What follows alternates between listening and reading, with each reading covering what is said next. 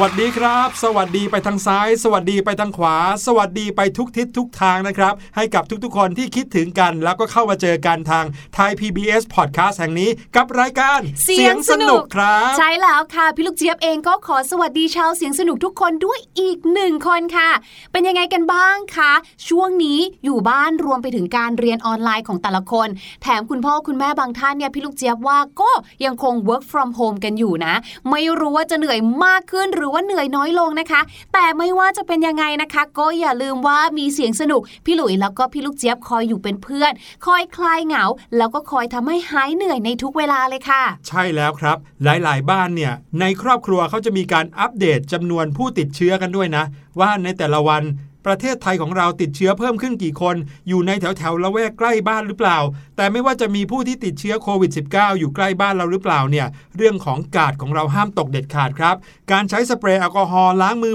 บ่อยๆ แยกกันรับประทานอาหารเนี่ย เดี๋ยวนี้ต้องทำแม้แต่ในบ้านเดียวกันแล้วนะ ใช่แล้วค่ะ เรื่องของการรักษาระยะห่างนะคะ ก็ยังคงสำคัญอยู่ โดยเฉพาะค่ะพี่ลูกเจี๊ยบเชื่อว่าในช่วงนี้เนี่ยนะคะ หลาย ๆ บ้านเนี่ยก็น่าจะมีการสั่งของออนไลน์กันเยอะนะ ไม่ว่าจะเป็นของกินหรือว่าของใช้ก็แล้วแต่นะคะ อย่าลืมนะคะว่าตอนที่ออกไปรับของเนี่ยก็ต้องใส่หน้ากาก แล้วก็พกเจลแอลกอฮอล์หรือสเปรย์แอลกอฮอล์ไป เพื่อที่จะสเปรย์ของที่เราซื้อมาด้วยนะคะ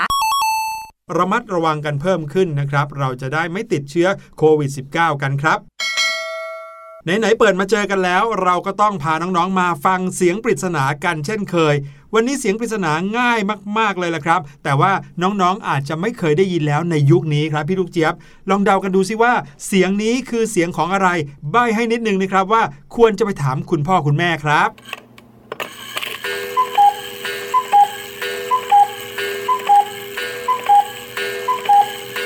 เสียงดังเป็นจังหวะสม่ำเสมอแบบนี้น่าจะเกี่ยวข้องกับเรื่องของเวลาใช่ไหมครับ แต่ว่าเสียงนี้คือเสียงของอะไรลองเดากันดูนะครับ Three, one. ตอนนี้นะคะได้เวลาที่จะพาทุกคนไปเที่ยวกันแล้วค่ะ และในวันนี้นะคะ สถานที่ที่เราจะพาทุกคนไปเที่ยวเนี่ยเป็นอีกหนึ่งสถานที่ที่สงบ ร่มเย็น สวย แล้วก็ยังได้เห็นของสวยๆ งามๆ ด้านใน รวมไปถึงค่ะ ยังได้ฟังนิทานอีกด้วยค่ะ พูดคำว่าสงบร่มเย็นนะครับ พี่หลุยนะครับจะนึกถึงสถานที่แห่งหนึ่งที่ขึ้นมาเป็นอันดับหนึ่งในใจเลย ก็คือในวัดครับ วันนี้นะคะ ทั้งพี่หลุยและพี่ลูกเจี๊ยบจะพาทุกคนไปเที่ยววัดกันค่ะ หลายๆ คนอาจจะสงสัยเนาะว่า เอ๊ะ วัดเนี่ยมีอะไรน่าเที่ยวหรอมคนที่เขาไปวัดโดยส่วนมากเนี่ยก็มักจะไปทำบุญถูกไหมคะใช่ดังนั้นเนี่ยเห็นภาพของการเดินเที่ยวเนี่ยยังคงนึกภาพไม่ออกว่ามีอะไรให้เที่ยว วันนี้เราทั้งสองคนจะขอทำหน้าที่เป็นไกด์พาทัวร์วัดกันค่ะ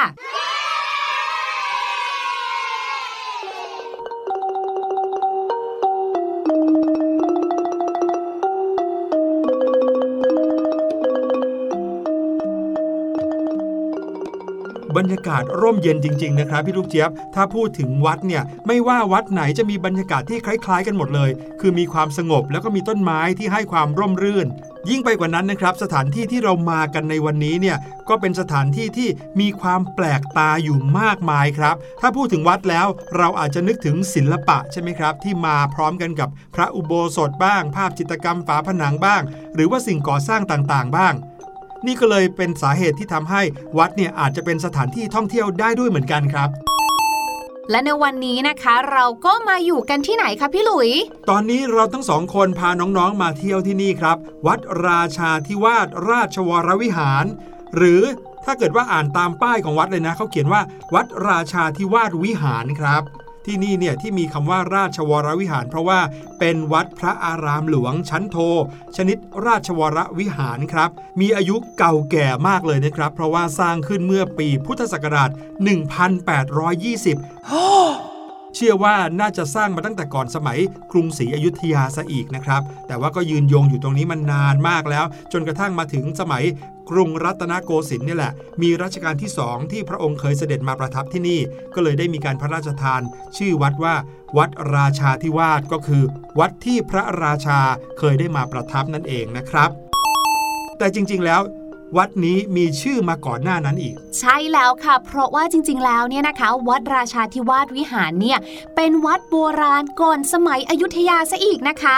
เดิมทีเลยเนี่ยชื่อวัดเขาคือ วัดสมอรายค่ะ คู่กันกับวัดสมอแครง ชื่อดูงงงแปลกๆ ใช่ไหมคะ แต่ถ้าพี่ลูกเจี๊ยบบอกว่าปัจจุบันนี้นะคะก็คือ วัดเทวราชกุญชร หลายๆ คนหรือคุณพ่อคุณแม่หลายๆ คนนะคะ อาจจะอ๋อเลยละค่ะ ในส่วนของวัดราชาธิวาสวิหารเนี่ยนะคะ มีความสำคัญทางประวัติศาสตร์ พระพุทธศาสนาในประเทศไทยมากเลยนะคะ เพราะว่าเมื่อสมัยของรัชกาลที่ 4 ค่ะ สมัยที่พระองค์เนี่ยยังเป็นเจ้าฟ้ามงกุฎได้ทรงผนวด แล้วก็จำพรรษาอยู่ที่วัดนี้ค่ะ พอมาถึงในสมัยรัชกาลที่ 5 ค่ะ พระองค์ได้ทรงพระกรุณาโปรดเกล้า ให้รื้อสร้างใหม่หมดทั้งพระอารามเลยนะคะ เรียกว่าเป็นการซ่อมและบูรณปฏิสังขรณ์ครั้งใหญ่เลยค่ะ แล้วยังทรงพระกรุณาโปรดเกล้า ให้สมเด็จพระเจ้าบรมวงศ์เธอ เจ้าฟ้ากรมพระยานริศรานุวัติวงศ์เนี่ยทรงออกแบบพระอุโบสถใหม่ โดยให้รักษาผนังเดิมไว้ค่ะและพระอุโบสถแห่งนี้เนี่ยแหละครับ ที่ทำให้เราทั้งสองคนต้องพาน้องๆเดินทางมาถึงที่นี่เลย ก็เพราะว่าพระอุโบสถที่นี่เนี่ยมีความอัศจรรย์แปลกตามากๆเลยนะครับ ถ้าพูดถึงพระอุโบสถแล้ว น้องๆก็คงนึกถึงสิ่งก่อสร้างที่มีพระประธานขนาดใหญ่อยู่ด้านในใช่ไหมครับ เดินก้าวข้ามประตูพระอุโบสถเข้ามาเนี่ยก็จะมีห้องกว้างหนึ่งห้อง ที่มีพระประธานองค์ใหญ่อยู่ตรงกลางแต่ว่าพระอุโบสถที่นี่นะครับ มีถึง 3 ห้องด้วยกัน เข้ามาแล้วยังไม่เจอห้องโถงตรงกลางนะ เจอก่อน 1 ชั้น แล้วก็เดินเข้าไปเจอห้องโถงตรงกลาง ซึ่งเป็นเพียงแค่ชั้นที่ 2 เท่านั้น หลังห้องโถงตรงกลางยังมีอีกหนึ่งชั้น ที่คนสามารถเข้าไปได้ด้วยอืมเดี๋ยวเราจะเล่าให้ฟังนะครับว่าทำไมถึงต้องมี 3 ชั้น และที่สำคัญนะครับ สิ่งที่แปลกตาที่สุดเลย แล้วก็ดึงดูดผู้คนมาที่พระอุโบสถของวัดราชาธิวาสแห่งนี้ ก็คือภาพจิตรกรรมฝาผนังที่มีหนึ่งเดียวในเมืองไทยครับอืมแปลกจริงๆล่ะค่ะ เพราะว่าถ้าเราพูดถึงพระอุโบสถวัดต่างๆ ที่อย่างพี่ลูกเจี๊ยบคุ้นเคยอย่างเงี้ย ก็จะมีช่อฟ้าใบรากา กระเบื้องเคลือบใช่ไหมคะอะยกเว้นนะคะเอ่อวัดต่างๆ ในสมัยรัชกาลที่ 3 ที่พระอุโบสถหรือว่าวิหารเนี่ยจะออกสไตล์จีนนิดนึงครับผมแต่พระอุโบสถของวัดราชาธิวาสวิหารเนี่ยนะคะ มีลักษณะเหมือนเป็นนครวัดในประเทศกัมพูชาเลยล่ะค่ะ อืม ก็คือทั้งหน้าบันหลังคาหรือว่าเสารับโครงสร้างแล้วก็ประตูหน้าต่างเนี่ย ดูออกไปทางขอมหรือทางเขมรเนาะพูดถึงคำว่าหน้าบันแล้วเนี่ยนะครับพี่ลูกเจี๊ยบ เชื่อว่าเดี๋ยวน้องๆ ฟังแล้วแปลกใจหรืออาจจะยังงงอยู่กันบ้างเหมือนกันครับ หน้า บันไม่เห็นหน้างงเลยค่ะ หน้าบันก็หน้าบันไดไงคะไม่ใช่สิครับพี่ลูกเจี๊ยบ ส่วนประกอบต่างๆ ของพระอุโบสถนอกจากชื่อคำว่าหน้าบันแล้วเนี่ยยังมีอีกหลายชื่อหลายส่วนเลยนะ ที่ฟังดูแล้วแปลกหูก็คือ ช่อฟ้า ใบรากา นาคสะดุ้ง หางหง ที่พูดออกมาเนี่ยมีชื่อสัตว์มากมายเลยนะครับ แต่ทั้งหมดทั้งมวลคือส่วนประกอบของพระอุโบสถทั้งนั้นเลยอืมเอาคำว่าหน้าบันก่อนดีกว่า เมื่อกี้นี้นะครับ หน้าบันเนี่ยนะครับ ถ้าเกิดว่าน้องๆนึกภาพพระอุโบสถสักแห่งหนึ่ง มองตรงไปที่ประตูทางเข้าพระอุโบสถ น้องๆ เงยหน้าแหงนขึ้นไปนะครับ ก็จะเห็นหลังคาที่มีลักษณะเป็นรูปสามเหลี่ยมใช่ไหมครับสามเหลี่ยมนั่นแหละครับ คือหน้าบัน หรือถ้าเกิดว่าเป็นสามเหลี่ยมธรรมดาที่ไม่มีลวดลายอะไรเขาก็จะเรียกว่าหน้าจั่ว แต่ว่าสิ่งที่ประดับประดาอยู่บนหน้าบันเนี่ยแหละครับ ก็คือส่วนประกอบต่างๆ ที่พี่หลุยพูดชื่อมาเมื่อกี้ ไม่ว่าจะเป็น ช่อฟ้า ใบรากา หรือว่าหางหง เรามาเริ่มต้นกันที่ช่อฟ้าดีกว่าค่ะ อยากให้น้องๆนะคะ นึกภาพสามเหลี่ยมหน้าจั่วก่อน ส่วนที่เป็นยอดแหลมสูงสุดนั่นแหละค่ะ เราเรียกว่าช่อฟ้าค่ะ ลักษณะของเขานะคะจะคล้ายๆกับเป็นหัวพญานาคค่ะ แต่ว่าความหมายจริงๆของช่อฟ้านะคะ เป็นส่วนหัวของพญาครุฑต่างหากล่ะอืมจะเป็นแหลมๆเนาะอยู่ที่ยอดสามเหลี่ยมเลย ใช่แล้ว ส่วนใบรากานะครับ ถ้าน้องๆมองด้านของสามเหลี่ยมที่เป็นแขนลงมาสองข้างเนี่ยน้องๆ จะเห็นเป็นแท่งซี่ๆ เรียงกันลงมาจากตัวช่อฟ้า ลงมาที่ฐานของสามเหลี่ยมทั้งสองข้างนะครับ ตรงนี้แหละครับที่เราเรียกว่าใบรากา ถึงแม้จะชื่อว่าใบรากานะครับ แต่ก็ไม่ได้หมายถึงใบไม้ชนิดไหนนะครับ เพราะว่ารูปร่างลักษณะเป็นแท่งๆ เรียงรายกันลงมานี้ เขาเป็นสัญลักษณ์แทนขนปีกของพญาครุฑครับ สิ่งที่อยู่ครึ่งล่างของหน้าจั่วนะครับ ตรงข้ามกับใบรากาเราเรียกว่า นาคสะดุ้งครับ ถ้าดูจากส่วนปลายสุดของหน้าจั่วด้านล่างจนถึงตรงกลางของหน้าจั่วหรือว่าหน้าบันเนี่ยนะครับ ก็จะเห็นเป็นเหมือนกับพญานาคเลื้อยขึ้นเลื้อยลง ตรงนั้นแหละครับที่เราเรียกว่านาคสะดุ้ง ก็หมายถึงตัวของพญานาคนั่นเอง และส่วนสุดท้ายนะคะก็คือหางหง เป็นชื่อที่พี่ลูกเจี๊ยบชอบมากๆเลย เพราะว่าพี่ลูกเจี๊ยบเข้าใจมาโดยตลอดเลยค่ะว่า ชื่อหางหงเนาะก็ตรงตัวเลยค่ะน่าจะส่วนหมายถึหางงหงส์ของหงส์ถูกต้องก็ยังงงอยู่ว่า เอ๊ะ หงส์เนี่ยเป็นสัตว์ที่ดูแล้วไม่น่าจะอยู่ในเรื่องราวหรือวัฒนธรรมไทยของเราเลยเนาะทำไมไปอยู่ที่โบสถ์ได้ ปรากฏว่าค่ะ หางหงส์เนี่ยนะคะตำแหน่งของเขาก่อน หางหงส์เนี่ยจะอยู่ ปลายสุดของหน้าจั่วทั้งสองด้าน พูดง่าย ๆเลยนะคะ ก็คือตรงมุมซ้ายและขวานั่นแหละค่ะ ตรงนี้นะคะเขาเรียกว่าหางหงส์และเป็นรูปของหัวพญานาคค่ะอืมชื่อหางหง แต่จริงๆ แล้วคือรูปหัวพญานาค นั่นนะสิงงไหมล่ะ ครับผม พอเอาทั้ง 4 ส่วนนี้มารวมกันแล้วนะครับน้องๆ จริงๆ แล้วเป็นภาพสัญลักษณ์ที่มองดูเขาต้องการให้เห็นเป็นภาพของครุฑที่จับนาคอยู่นั่นเองนะครับ เพราะว่าสัญลักษณ์ครุฑยึดนาค หรือว่าครุฑที่จับนาคเอาไว้เนี่ยเป็นสัญลักษณ์ที่มีความหมายในทางพุทธศาสนาครับเอาละค่ะ ตรงนี้เนี่ยร้อนแล้วนะคะ เราเข้าไปข้างในกันดีกว่าค่ะน้องๆค่ะ พอเข้ามาในพระอุโบสถเนี่ยนะคะก็จะเห็นเลยเนาะว่าในห้องนี้เนี่ยแม้ว่าจะไม่ได้มีขนาดกว้างใหญ่สักเท่าไหร่ แต่สามารถแบ่งออกเป็น 3 ห้องย่อยๆ ได้เลยนะคะ และแต่ละห้องเนี่ยก็มีประโยชน์ใช้สอยต่างกันด้วย แตกต่างกับพระอุโบสถอื่นนะครับที่เข้ามาปุ๊บก็จะเห็นห้องเดียวห้องใหญ่เลยการแบ่งห้องแบบนี้เนี่ยนะคะ เป็นพระราชดำริในพระบาทสมเด็จพระจุลจอมเกล้าเจ้าอยู่หัว หรือรัชกาลที่ 5 นั่นเองค่ะ และผู้ที่ส่งออกแบบพระอุโบสถหลังนี้ และก็ยังเป็นหลังเดียวในประเทศไทยด้วย ก็คือสมเด็จพระเจ้าบรมวงศ์เธอ เจ้าฟ้ากรมพระยานริศรานุวัติวงศ์ซึ่งท่านเนี่ยถือว่าเป็นศิลปินมือหนึ่งนะคะ หรือว่าเก่งมากๆเลยของประเทศไทยเราค่ะ เรามาเริ่มกันที่ด้านหน้าของพระอุโบสถตรงนี้นะคะ จะมีประตูทั้งหมด 3 ช่องค่ะ แล้วก็อย่างที่บอกด้านในเนี่ยก็จะแบ่งเป็น 3 ตอน ก็คือด้านหน้าเนี่ยเป็นระเบียง ตรงกลางนะคะ เป็นห้องไว้ประกอบพิธี ที่มีพระประธานประดิษฐานอยู่ค่ะ หลังพระประธานนะคะเป็นซุ้มคูหา ด้านบนค่ะ มีภาพพระพุทธเจ้าอยู่เหนือเมฆกำลังตอบปัญหาของพระสารีบุตร และมีพระอินทร์เฝ้าอยู่ค่ะ ส่วนตรงใกล้พระประธานตรงนี้นะคะ ก็มีรูปของสากยกษัตริย์ แล้วก็บรรดาญาติของพระองค์ค่ะ มาเฝ้าอยู่เบื้องหลังค่ะ แล้วด้านหลังของพระประธานนี้นะครับ จะมีประตูผ้าม่านกั้นอยู่ ซึ่งถ้าผ่านประตูผ้าม่านนี้ไปนะครับ จะเป็นห้องที่ 3 คือห้องที่ประดิษฐานพระประธานองค์เดิมของวัดครับ ซึ่งพระประธานองค์นี้นะครับมีพระนามว่าพระสัมพุทธวัฒโนภาสครับ ความสำคัญของพระประธานองค์เดิมนี่แหละครับ เลยเป็นเหตุให้พระบาทสมเด็จพระจุลจอมเกล้าเจ้าอยู่หัว ทรงกั้นห้องพระอุโบสถนี้ออกเป็น 3 ตอนครับเนื่องจากว่าพระองค์มีพระราชดำริหรือมีความคิดที่จะสร้างพระประธานองค์ใหม่ เมื่อสร้างพระประธานองค์ใหม่ขึ้นมาแล้ว ก็คิดกันว่า เอ๊ะ แล้วพระประธานองค์เดิมจะเอาไปไว้ที่ไหน พอจะเอาพระประธานองค์เดิมออก ก็จะดูเหมือนกับว่าสร้างของใหม่มาไล่ของเก่าครับ ก็เลยกั้นห้องเอาไว้แล้วให้พระประธานองค์เดิมนั้นอยู่ด้านหลัง แล้วก็เลยทำให้มี 3 ห้องมาจนถึงปัจจุบันนี้นั่นเองแหละครับ ที่สำคัญอีกอย่างหนึ่งก็คือ ใต้ฐานชุกกชีนะครับฐานชุกกชีก็หมายถึงฐานของพระประธานนั่นเอง ใต้ฐานของพระประธานทั้งสององค์เนี่ยนะครับ มีพระสรีรางคารหรือว่ากระดูกของบุคคลสำคัญในประวัติศาสตร์ของประเทศไทยอยู่ถึง2พระองค์ครับใต้ฐานชุกกชีของพระประธานองค์ใหญ่นะครับ พระสามพุทธพันนีเนี่ย รัชกาลที่ 6 ได้ทรงพระกรุณาโปรดเกล้าโปรดกระหม่อม ให้ประดิษฐานพระราชสรีรังคารของสมเด็จพระนางเจ้าศรีพัชรินทราบรมราชนีนาถในรัชกาลที่ 5 เอาไว้ครับโอ้โห นี่แค่เรื่องราวของพระประธานนะยังน่าสนใจขนาดนี้ แต่สิ่งที่ดูแปลกตาจนทำให้พวกเราทั้งสองคนต้องมาที่นี่จริง ๆอะ ก็คือจิตรกรรมฝาผนังที่อยู่ภายในพระอุโบสถแห่งนี้ครับ ดูแปลกตาไม่เหมือนที่ไหนจริง ๆ ครับพี่ลูกเจี๊ยบ ใช่แล้วค่ะ แม้ว่าเราจะรู้นะคะว่านี่เนี่ยเป็นภาพเขียนเรื่องมหาเวสสันดรชาดกนะคะ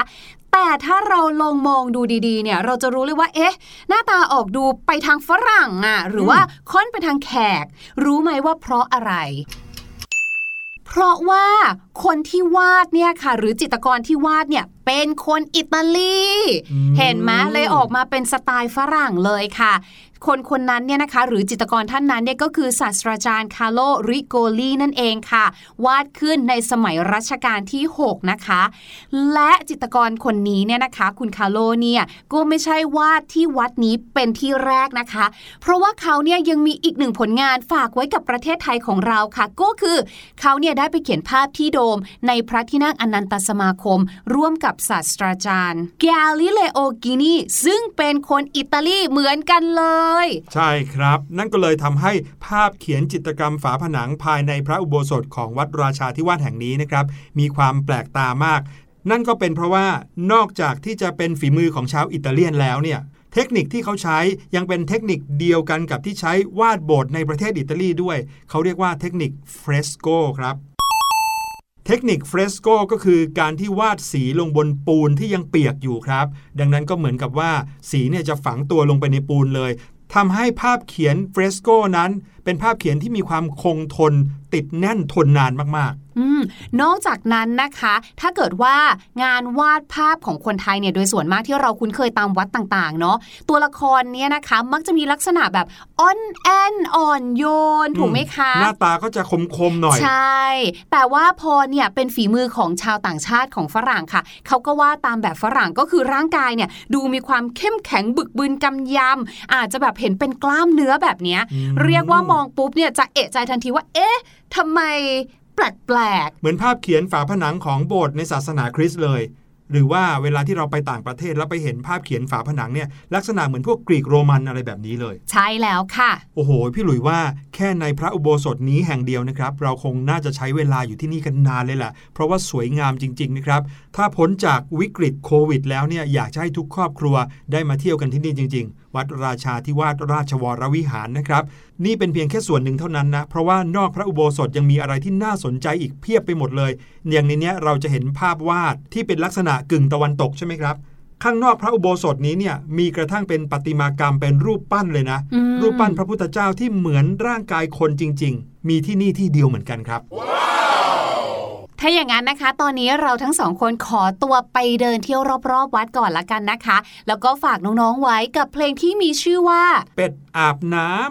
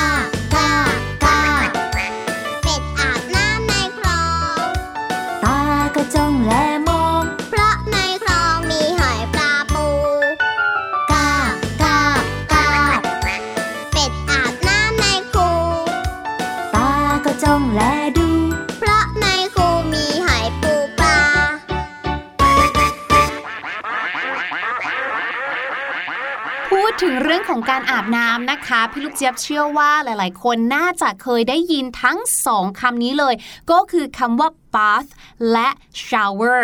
คราวนี้ค่ะ อาจจะมีคำถามว่า อ้าว แล้ว take a bath กับ take a shower มันต่างกันยังไงล่ะเนี่ย ต่างกันค่ะตรงที่ take a shower หมายถึงการอาบน้ำโดยใช้ฝักบัวค่ะ ส่วน take a bath นะคะ ก็คือการอาบน้ำแบบลงไปนอนแช่ในอ่างอาบน้ำอย่างเงี้ยค่ะอืมอันนี้ชัดเจนเลยนะ ถูกรูปต้องแบบไม่เหมือนกัน คราวนี้ค่ะ มีอีกเรื่องหนึ่งที่น่าสนใจไม่แพ้กันเลยนะคะ ก็คือ เอ๊ะ แล้วมันอ่านว่า bath หรือ bath ค่ะ เออสระอาหรือว่าสระแอนะคะ อ่านได้ทั้งสองแบบเลยนะคะ ขึ้นอยู่กับว่าอยากจะอ่านเป็น British English หรือว่า American English นั่นเอง ถ้าเป็นแบบ American English นะคะ เราจะอ่านว่า bath ค่ะ ก็คือสระแอนั่นเอง แต่ถ้าเกิดเป็นแบบสไตล์ UK นะคะ หรือว่า British English นะคะ เราจะออกเสียงว่า take a bath หรือว่าเป็นสระอาค่ะ ไหนๆก็พูดถึงคำว่า shower แล้วนะคะ พี่ลูกเจี๊ยบอะก็มีอีกหนึ่งด้านอีกหนึ่งมุมค่ะ ของคำว่า shower อย่างที่เราคุยกันไปเนาะว่าคำว่า shower ที่เรารู้จักกันเนี่ยก็หมายถึงการอาบน้ำใช่ไหมคะ แต่ว่าถ้าเกิดว่าใครนะคะได้ดูหนังได้ดูซีรีส์หรือแม้กระทั่งทุกวันนี้เนี่ยนะวัฒนธรรมไทยของเราคนไทยเราเนี่ยก็เริ่มรับวัฒนธรรมหนึ่งอย่างมาจากต่างประเทศแล้วนะคะ เวลาที่ใครเนี่ยกำลังจะมีลูกนะคะ เขาก็มักจะจัดงานที่เรียกว่า baby shower ค่ะ ถ้าเราเนี่ยนะแปลตรงตัวก็คือการอาบน้ำเด็กใช่ไหมหรือแม้กระทั่งนะคะ เราอาจจะเจอคำว่า wedding shower wedding shower คืออะไรอะ่ะ การอาบน้ำในงานแต่งงานหรออย่างเงี้ยหรอ ก็ไม่น่าจะใช่นะคะคำว่า shower ในสองคำนี้ทั้ง baby shower และ wedding shower เนี่ย หมายถึงธรรมเนียมในการจัดงานปาร์ตี้แบบหนึ่งค่ะ ซึ่งเวลาที่เขาจะใช้เนี่ย จะมีคำว่าปาร์ตี้ตามหลังหรือไม่ก็ได้ จะบอกว่า baby shower party ก็ได้ หรือจะบอกว่า baby shower เฉยๆก็ได้ ซึ่งในงานเนี้ยนะคะ อย่าง baby shower อย่างเงี้ยเขาก็จัดเพื่อให้ของขวัญแก่เด็กที่กำลังจะเกิดนั่นเองค่ะ เรียกว่าเป็นงานปาร์ตี้ต้อนรับน้องหนูที่กำลังจะเกิดมาบนโลกใบนี้ หรืออย่าง wedding shower ก็จัดเพื่อให้ของขวัญให้กับคนที่กำลังจะแต่งงานแบบนี้เป็นต้นค่ะแต่ว่าก่อนจะแยกย้ายไปอาบน้ำเนี่ย พี่หลุยส์ก็ต้องเฉลยเสียงปริศนาก่อนครับ ไปฟังกันอีกสักรอบแล้วกลับมาเฉลยครับ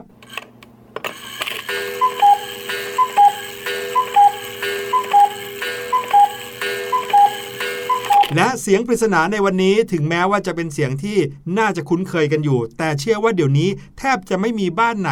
มีเจ้าสิ่งนี้กันอยู่แล้ว นั่นก็คือเสียงนาฬิกาฝาผนังที่ชื่อว่านาฬิกาคุกคูนั่นเองครับอืมพอครบหนึ่งชั่วโมงเนี่ยเขานอกจากจะตีบอกเวลาแล้ว จะมีนกออกจากประตูเนี่ยมาร้องคุกคูคุกคูแบบนี้ด้วยนะครับ